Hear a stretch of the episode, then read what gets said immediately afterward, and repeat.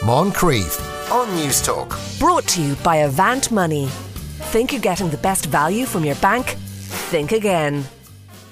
Anyway, uh, time for uh, sto- some, look at some stories from other parts uh, of the globe. Jonathan Burca Butler joins us once again. Jonathan, good afternoon. Sean, how you doing? Uh, not too bad. Let's uh, go to Thailand uh, first. And uh, uh, now, this is a police chief.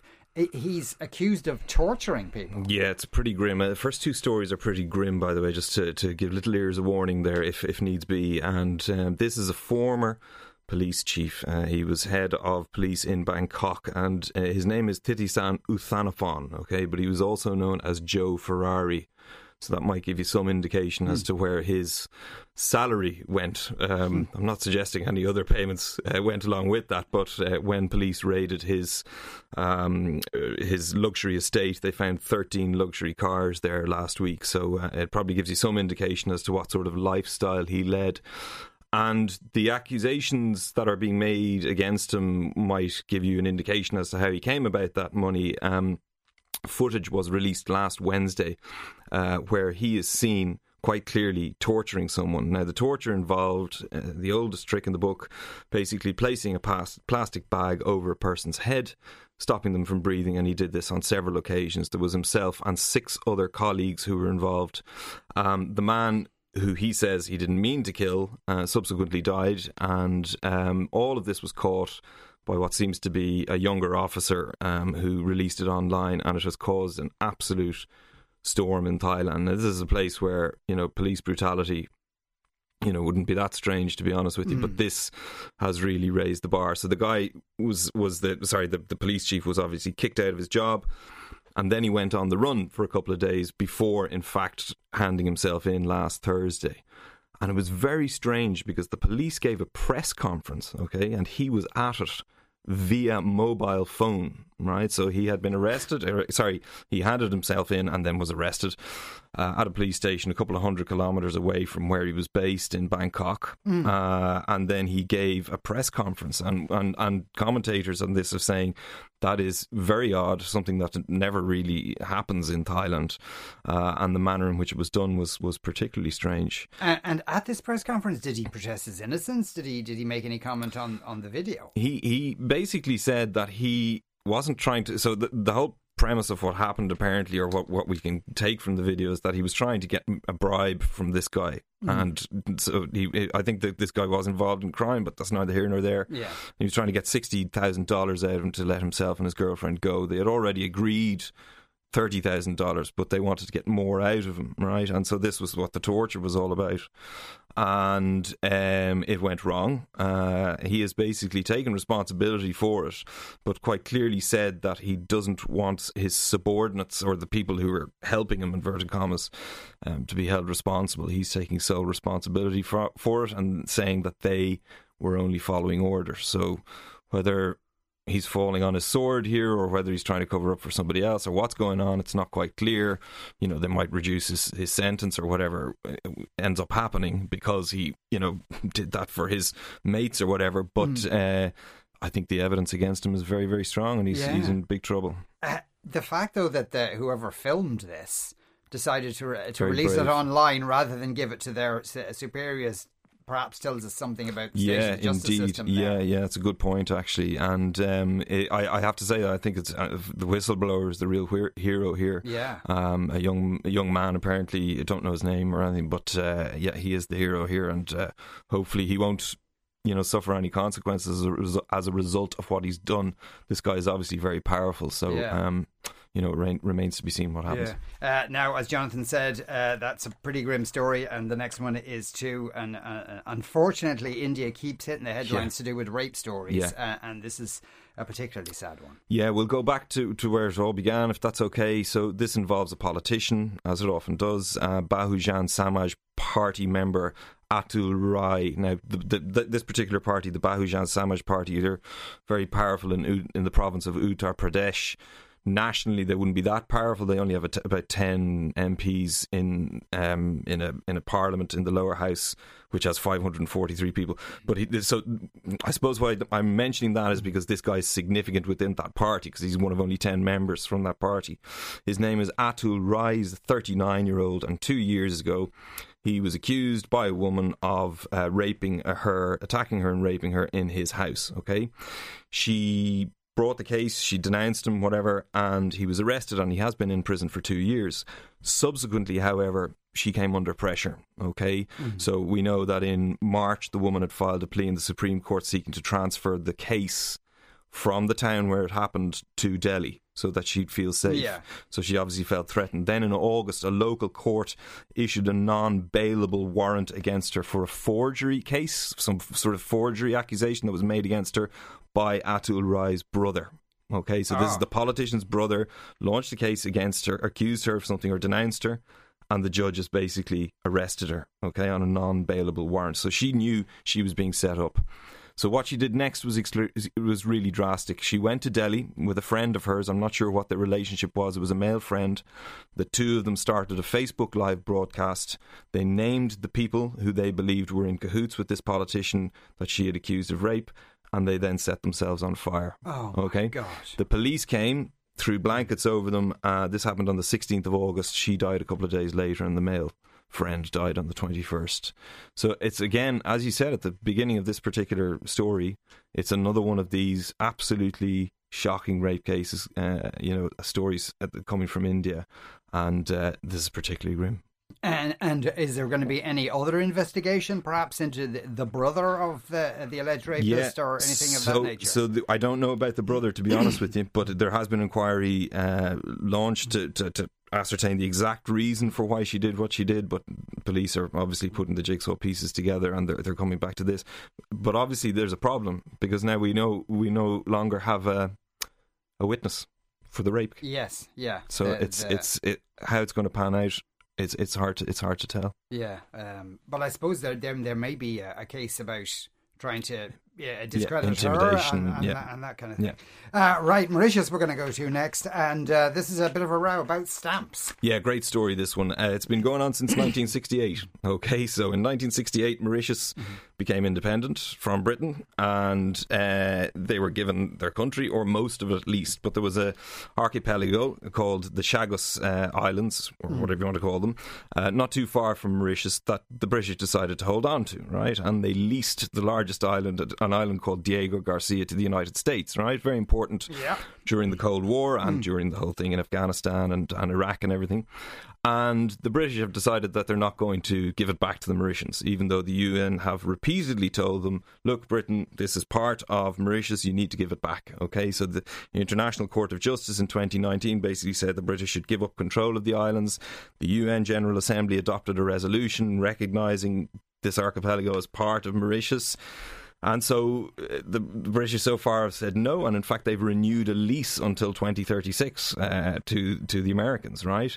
So there's different strands of the United Nations that are coming together and trying to act on Mauritius' behalf to do their best for them. And one of them is the UN Postal Agency, right? So this is the Universal Postal Union who voted last week that they are no longer going to accept stamps from the Chagos Islands, which have a picture of the Queen and refer to the British Indian Ocean Territory, which is what Britain calls the Chagos Islands. Right. So any post that comes from there with that stamp on it is going to go in the bin. Uh, does much post come from there with that stamp on it? Uh, one wonders. Well, you'd have to imagine that there isn't that much anymore. Mm. Uh, you know, there might be a few things that go, you know, back home to Mama back in Georgia or Alabama or whatever it might be. Uh, but you'd have to imagine that there isn't too much, uh, to be honest with you. Uh, but it's the symbolism of it, and yeah, of course, indeed, in, yeah. in, you know that's the thing. And of course, Mauritius have taken this on board, and they're delighted with the help that they're getting from the UN. And it's another way of applying pressure to the British and getting stories like this into the media and sort of embarrassing them, really. Mm, uh, uh, but and the and US still use it. It's it's a large military base. Yeah, yeah, it's, it's huge. yeah, yeah, it's and very important, and uh, hence they're they're you know they're going back to that lease mm. and, and they're hoping that it will go on until 2036. Yeah, that's going to be a tricky one, given that they've uh, already done that. Right, Kazakhstan, we're going to go to uh, next, I suppose, uh, uh, uh so much of the world's uh, attention is focused on Afghanistan, mm. that you know, in the other stand, some terrible things are happening as well. And this is a rather large explosion. Yeah, this happened at a military base in the south of the country, and it's I suppose one of the reasons I included it is because uh, of Afghanistan. There is nerves in a lot of the stands as to what's going to happen to them in terms of people coming over the border mm. and even you know increase in terrorist attacks in these in these countries. Now Kazakhstan hasn't suffered too badly in most recent years. Uh, the early noughties and the mid uh, around 2015, 2016, there was a bit of an uptick in terrorist activity there, but there hasn't been too much lately. But the response to this particular explosion at the military base was to cut off all rail and road into the area, right? Now, I should go back and explain what happened. Mm. 13 people have died and over 100 people uh, have been left injured uh, because of a series of blasts that were triggered by a fire at this military base. Now, it's an old Soviet base, right, where they were holding on to engineering explosives. And the irony of this ah, is ah. that some of the explosives from another explosion, another accident that happened in 2019 and killed four people, were transferred from another military base to this military base. Oh God! Yeah, so it's uh, it's a horrible sort of a story. Um, but uh, look, the only upside is that no civilians have been killed. I suppose um, mm. they were very and, quick. And was this completely yeah. accidental? These explosions. Well, this is why I'm referring to the the roads being and rail being closed off. The minister for defence um, has not ruled out a terrorist attack. Right. Uh, but I think it's fairly clear that it was probably an accident. At this point, it's the suggestion is that it's an accident, but he hasn't ruled out a terrorist attack or arson. Right. Okay. But, but at the same time, it, it, it, yeah. As tragic as it is, I suppose that indicates the level of, of nervousness. Yes, uh, that's there at the moment. Uh, right, Mali, we're going to go to you next, and uh, where the former prime minister has been arrested.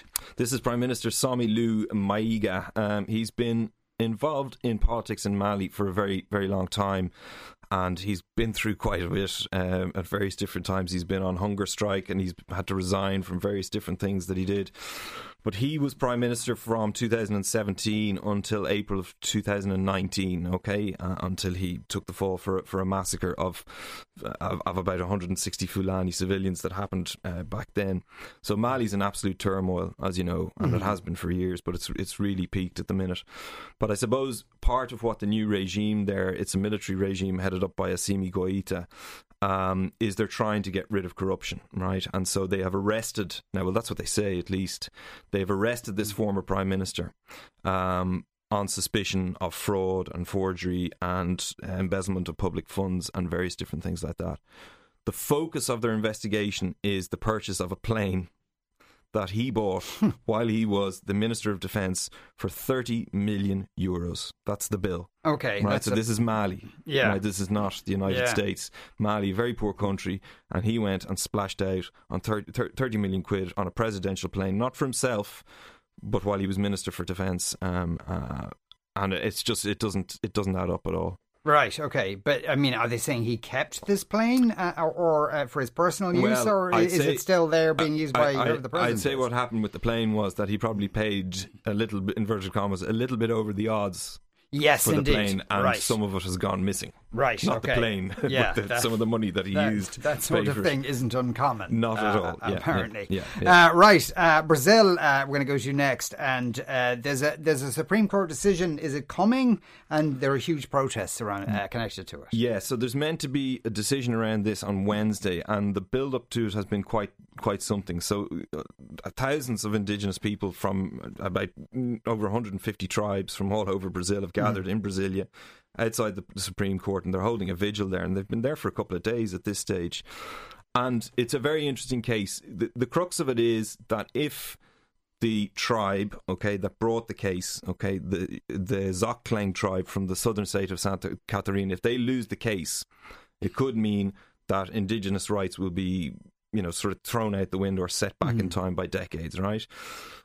The, the case arose when this particular tribe uh, was kicked off its land, all right, from from its ancestral lands by the state government of Santa Catarina. Okay, very wealthy state, one of the wealthiest states in Brazil, probably the wealthiest. Good farming land, sort of Italian German heritage, that kind of thing. Mm. All right, and um, they basically. Uh, took a court case against Santa, Santa Catarina saying the basis on which they were kicked off was wrong, right? So they were on the land, and the government said that uh, you you can only have access to la- that land if you were on that land in 1988. if you had any ownership tenure as it might have been before mm. 1988, you're not entitled to it. That's when the new constitution came in, right? Right. And they're basically saying that that is a narrow interpretation of the law, right? And they want the land back that they were in fact kicked off about 100 years ago. Ah. So if they win, the consequences for the people, the farmers in Santa Catarina, could result in over 800 people being kicked off what they see as being their land Right. And was probably their parents' land and their grandparents' and land. their grandparents' land from the time that they migrated from. Italy and Germany and that kind of thing. Uh, but if they lose, it means that there'll be about a couple of hundred cases all over Brazil, which will then allow farmers to encroach on what is supposed to be indigenous ancestral land, and they can clear it and start farming there. Right. Okay. Go. God, it's a it's huge. It's going to be very contentious either way. Absolutely. Either way, it is going to be contentious because somebody is going to lose and is going to lose in a very big way, uh, whatever the decision is. So I wonder how they're going to fudge it uh, because it's up to the Supreme Court. So where where does it go from there? Uh, there is nowhere nowhere. To, that's if they do fudge it it, there there is nowhere for it to go, presumably after that. Right. Okay. Canada. Uh, we're going to go to uh, next, where there's been a surge of coyote attacks. There has indeed. Uh, this is in a, a, park, a popular park in Vancouver, apparently, where there's been a record number of uh, attacks by coyotes. Apparently, there's only twelve of them on this particular national park. Hmm. But and and the the people who look after them, they can't understand why in the last nine, nine months there have been 40 coyote attacks in this park, which is about four times more than there has been in the last 30 years. Mm. Now, people have been, um, people in the know have been interviewed, and they've basically said, and they keep coming back to this there's too many people going into the park with food giving it to animals that they shouldn't be giving it to, like the deer up in the Phoenix Park, yeah, if I can draw yeah. that. And they're getting used to it, and they're getting used to human contact, and and so these coyotes are coming and they're and they're biting people, right? And that's what's happening. That's yeah. what they think. Yeah, uh, and are people uh, blaming Trudeau for this? Because he seems to be everything seems to be his fault at the yeah, moment. At the moment, it is. He's not doing. I actually have that and something to watch out for over the coming weeks. Yeah, he is not doing well in the polls at the moment, and uh, it looks like that everybody's uh, most uh, popular piece of political crumpet might be for the chopping block uh, fairly soon. He's not doing well at all, but I, no, he's not being blamed for this. Yeah, and the, uh, the, that that election actually in Canada is what the twentieth of this month. Yeah, uh, yeah. Also, there's going to be one in Germany. Germany on the 26th. Right, okay. Some massive stuff coming up. Yeah, yeah. absolutely. Has yeah. Angela Merkel retired yet? I, I keep waiting for that to happen, and then yeah. it doesn't. I, I, think maybe she's she may well have changed her mind. Uh, anything else to look out for? In, yeah, in the... I, I, mean, the only big thing that I noticed, apart from those two elections, which are obviously going to start rolling out, mm. and we'll hearing more about in the next couple of weeks. Uh, tomorrow, the Venice, Venice, Film Festival starts, so that uh, always throws up some interesting uh, films. No doubt you'll be talking or making reference to it on Friday. As well. quite lovely. Uh, Jonathan, thanks a million. Jonathan de Burca there you are listening to the Moncrieff Show on News Talk. We'll take a break. After that, heading back to the office. Moncrieff on News Talk. Brought to you by Avant Money. Think you're getting the best value from your bank? Think again.